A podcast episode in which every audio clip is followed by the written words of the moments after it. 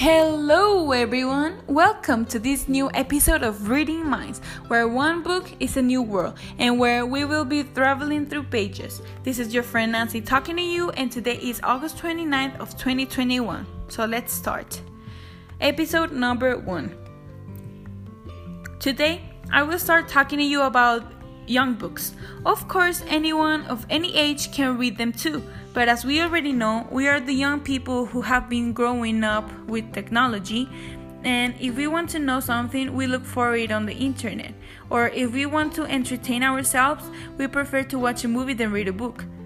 And this has to change because I'm telling you, you are missing a lot by not reading. And I mean, movies are cool, I like them too, but some cases in books you can find more information than in movies. Um, let's say that you read a book of a certain story, then you go and watch the movie or the show, and you're gonna notice that many things you read in the book are missing. I mean, it is something logical because how are they gonna put a story that happens in 500 pages in a 100 minute movie? Makes sense, right? But hey, after saying this, let's start. Let's start with the romance genre. But first, what is romance? Have you ever been in love? Or are you one of those people who see someone in love and the only thing you want to do is vomit? Sometimes I'm that person. Anyways, you must know that romance is a feeling that is established between two people through love and falling in love. Romance supposes the existence of some kind of connection between two people. Very cute, right? I want to be in love, but I guess I'll never know what is that. Anyway, doing research, I came to the conclusion that the top 5 of the most popular romance book are the following. So, take note. Number 5, The Fault in Our Stars. This is a story about love and death in which cancer appears as the main background to warn about the importance of life and enjoy the present. Hazel and Gus would like to have more ordinary lives. Some people will say that they were not born with a star, that their world is unfair. Hazel and Gus are the only teenagers. But if the cancer they both suffer has taught them anything, it is that there is no time for regrets because, like it or not, there is only today and now. And for this reason, with the intention of making Hazel's greatest wish come true, that is to meet her favorite writer, they will cross the Atlantic together to live an adventure against time. Their destination is Amsterdam, the place where the moody writer resides the only person who may be able to help them sort the pieces of the big puzzle of which they are part. Number 4 Eleanor and Park. Eleanor is the new girl in town. She has never felt more alone with mismatched clothes, wild red hair, and chaotic family life. She couldn't stand out more even if she tried. Then she sits on the bus next to Park, silent, careful, and in Eleanor's eyes, impossibly cool. Park has found that going under the radar is the best way to get ahead.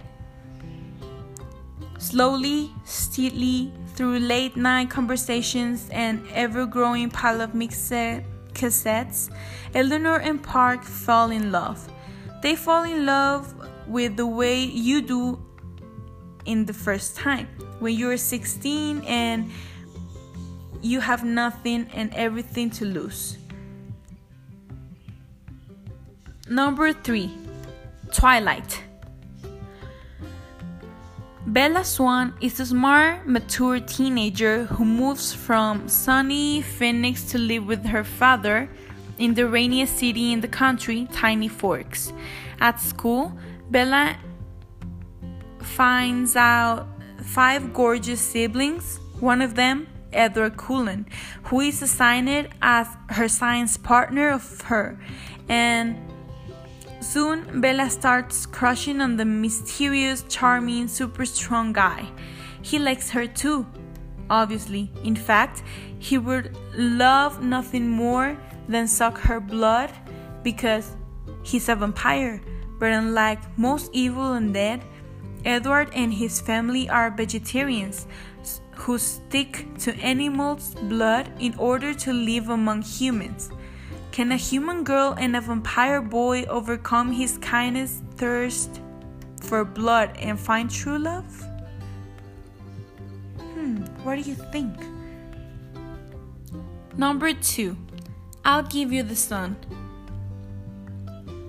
Noah and his twin sister Jude are inseparable.